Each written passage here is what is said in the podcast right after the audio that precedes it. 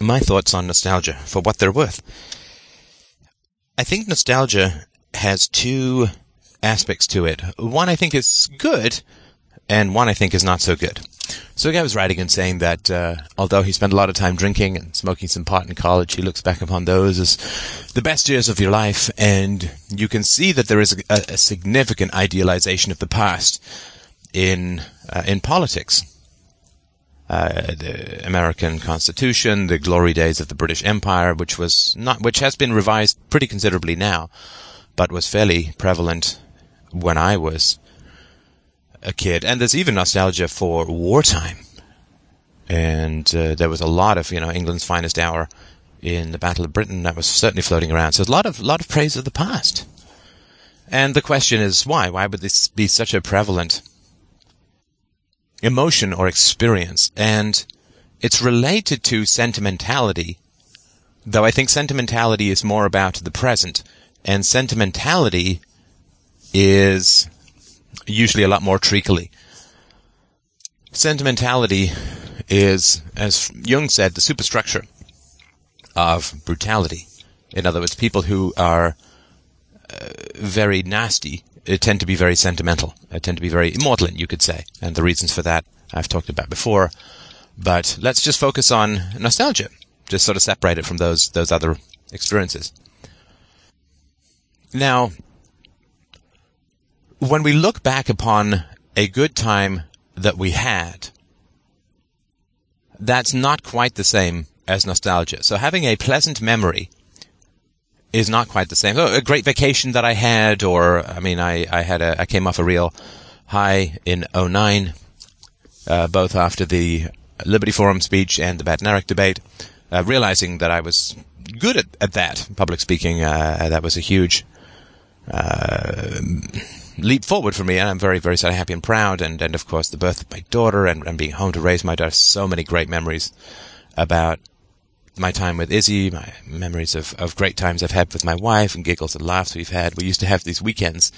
Uh, I remember telling her at the time, this is many years ago, that our weekends were just perfect. Our weekends were just perfect together. I mean, we'd go for walks, we would cuddle, we'd watch a movie, we'd chat, we'd uh, cook and eat and, and play Scrabble, and uh, just just perfect. They were like, I remember saying this at the time, like my weekdays are like the string, and our weekends like the pearls, the beads, perfectly uh, perfect. And I just basically get through the week to get to the weekend with her, and that is not the same as nostalgia.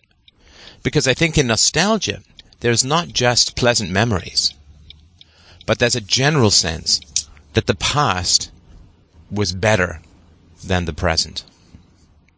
But it goes even, even further than that.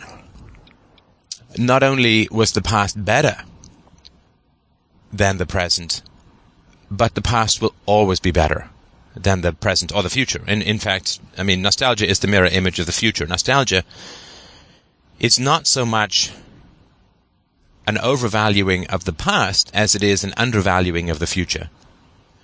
So you can think back upon pleasant memories, but you don't feel that bitter sweetness of nostalgia unless you feel that those days have gone by and are not likely to return. So, uh, if you've seen Toy Story 3, uh, at the end, I'm not giving anything away. This is uh, at the end. The, the the boy who's grown up plays with his toys for one last time with a with a, a girl. Now that's sentimental, and I but I don't actually. That's emotional. I mean, the last time he would play with his toys. But that's not nostalgia because the future holds for him, you know, college and, and dating and, and marriage and kids and, and career and all the other good things that can occur in life. So that's, I guess you could say, sentimental uh, in a, in a good way, because he's looking backwards and he's re-experiencing the joys he had playing with his toys. It's only saved from being completely maudlin by the fact that he's playing with a girl. He's bestowing his toys too. But his future beckons, and he's sort of having one last look back at the great times he had as a kid with his toys. But then he's leaving that stage behind and moving on, not necessarily to better things, but to, you know, age appropriate growth, age appropriate progressions of his life. There's another movie called Avalon with Aidan Quinn and Joan Plowright and Elizabeth Perkins, I think. And Armin Mueller-Stahl. And that is a very interesting film, a well, well worth watching, in my opinion. A very, very emotional film for me.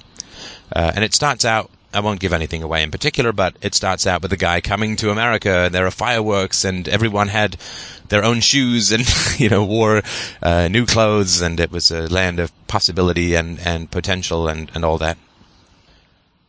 And the movie progresses, and the movie progresses, and his life does not amount, or at least his son's, his children's life, do not amount to what the hope was. Right, so when you're young, and this is, has a lot to do with that U-shaped happiness that we're happy when we're young, we're unhappy when we're middle-aged or less happy, and then we get happy again when we're older. And uh, I have some theories about this, which I'll talk about in another podcast. But when you're young, you think you're going to conquer the world, and you have great goals and intentions and so on.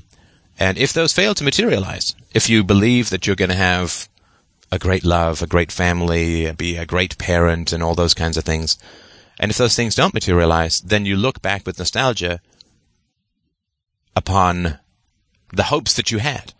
And there's a scene in City Slickers 2 with Daniel Stern. Aha, it's pop culture reference day. Fair enough. Yes, I may in fact watch too many movies, but in Daniel Stern, he's got a wretched relationship with his wife. Classic line. If hate were people, I'd be China. and uh, he wants a do-over with his life because he's just made so many mistakes. And in Avalon, the movie ends with the man thinking back to when he first arrived, full of hope and, and wonder and, and excitement, and then his life, which has kind of become ruined, uh, he's looking back. And that to me would be nostalgia. It's a kind of heartbreaking nostalgia, but the mistakes have accumulated so much, to such a degree, that you simply can't go back. You can't go back. There is no do-over after a certain amount of time. I remember reading a biography of Marlon Brando by, I think, his business agent, where after Marlon Brando ballooned out like 350 plus pounds, that he had a set of weights in his house and he just sort of looked really regretfully at the set of weights because he used to be incredibly buff and trim in the 50s, you know, and he was in his Stanley Kowalski phase in Streetcar Named Desire. A man was, I mean, the man was a god as far as looks went and, and physique. And that's the nostalgia of like, well, I can't ever I mean, not not just in terms of age, but just in terms of like you, you once you've gone to 350, you can't ever your skin is stretched and your everything's messed up, and you just you can't ever go back to that. So to me, there's a kind of nostalgia which which in which you experience the past as being irrevocably better or full, more full of potential than the present. That to me is nostalgia that is uh, is tragic. And there's, of course, a lot of people uh, in the libertarian movement who look back upon the founding of the republic and the minimal government fantasy that people had. Sure, it wasn't a minimal government to the slaves or the women or the children, poorer sections of the white population or the people who were conscripted into various wars uh, in the 19th century, even in the Civil War. But there's this belief that the past was irrevocably better than the present. And there's this yearning desire to go back and make different choices, to go back and do things differently. And it reminds me of a demotivational poster that I saw many years ago, which was a, a ship sinking. And it could be, it says underneath, it could be that the only purpose of your life is to serve, serve as a warning to others. And I think that the feeling of nostalgia is a cultural meme designed to help people communicate bad decisions to others to help them avoid them right? So clearly a man who smokes for 40 years and then gets lung cancer looks back with regret at smoking. He may have a certain acceptance like, well, it's done and it's done, but if he doesn't feel any regret, then he's not serving as a warning to others. Uh, Christopher Hitchens, in his interview with um, Anderson Cooper, was talking about, you know, I lit the candle at both ends, and he had a line which I guess he's quite proud of. He's repeated it a few times, and it made a lovely light. I can't do a good Christopher Hitchens. Dawkins! Much easier. Hitchens, much tougher. And it made a lovely light. And uh, Anderson Cooper said uh, that Christopher Hitchens had sort of the mildest regret, where he said, you know, for people who are looking to cut back on smoking and drinking, I might argue that it's not a bad idea, as opposed to don't do what I did. But if people don't have re- regret, if they don't look back upon the potential that they have squandered, at the hope that they have failed to materialize, at the cowardice, perhaps, that has overtaken their potential, then if they feel nostalgia and regret, then that's a way to communicate bad decisions to others so that those bad decisions can be avoided.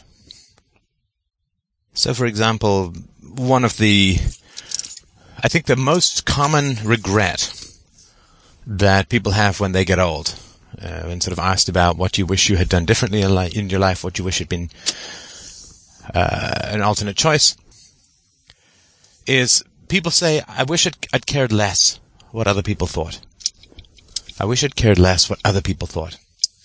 I think that's a very, very important reality to, to, to mull over, to dwell upon. I wish I'd thought less what other people thought.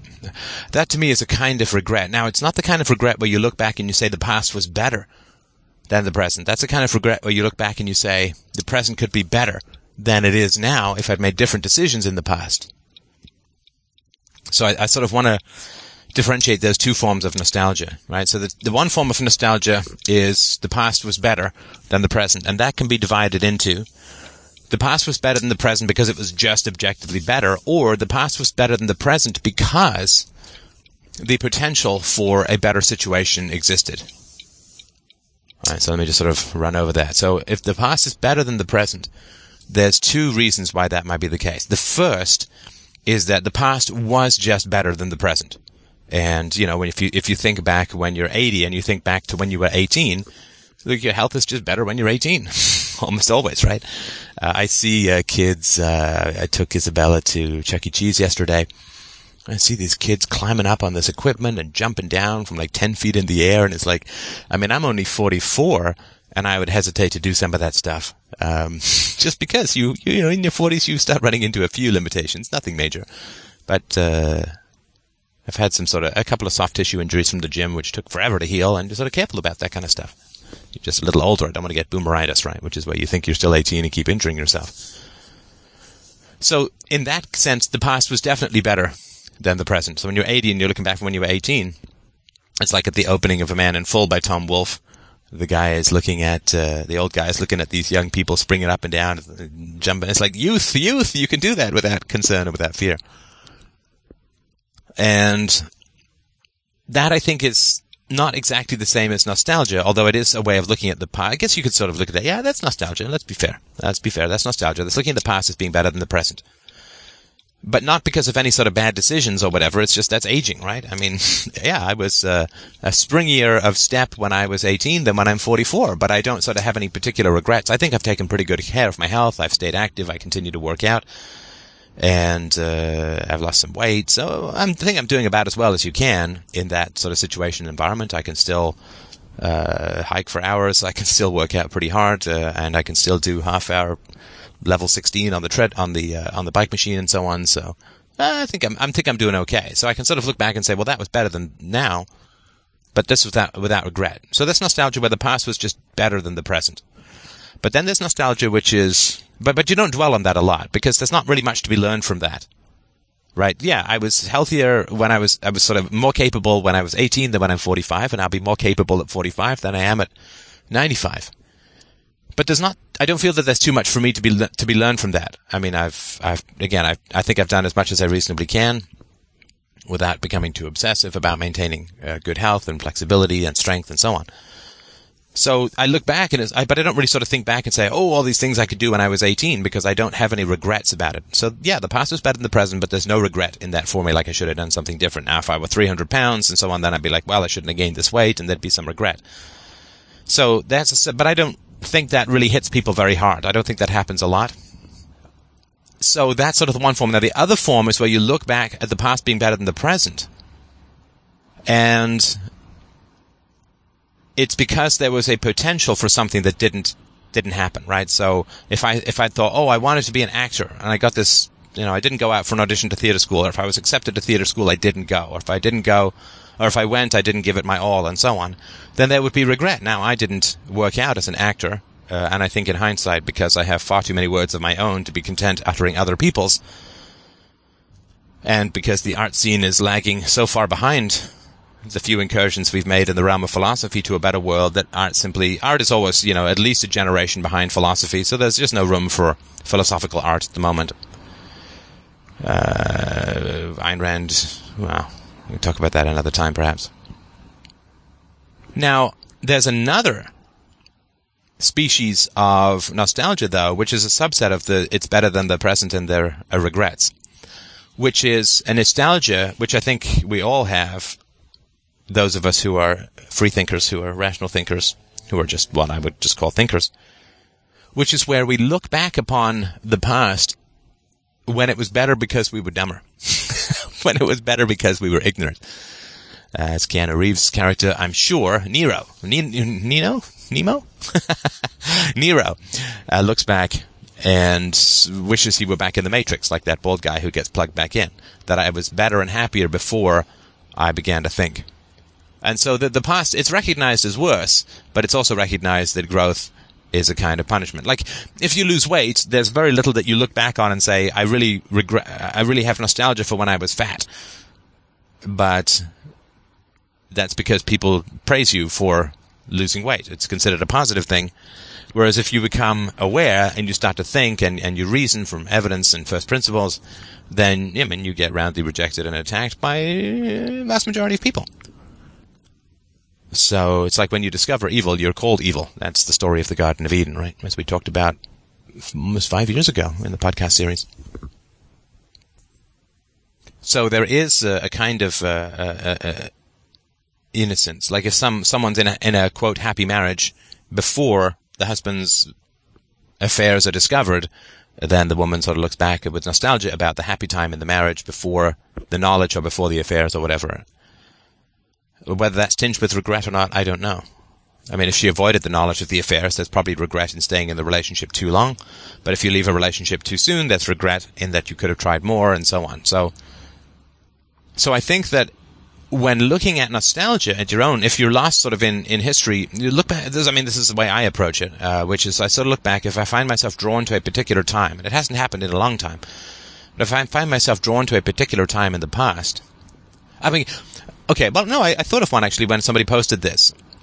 When Isabella was younger and lighter. I mean, I still do it now, but I did it more back then. I was sort of, I remember, I had so many memories of carrying her out of a room, cupped in a sitting position with my arm under her legs, and kissing her head when it was bald and, and when it had hair and so on.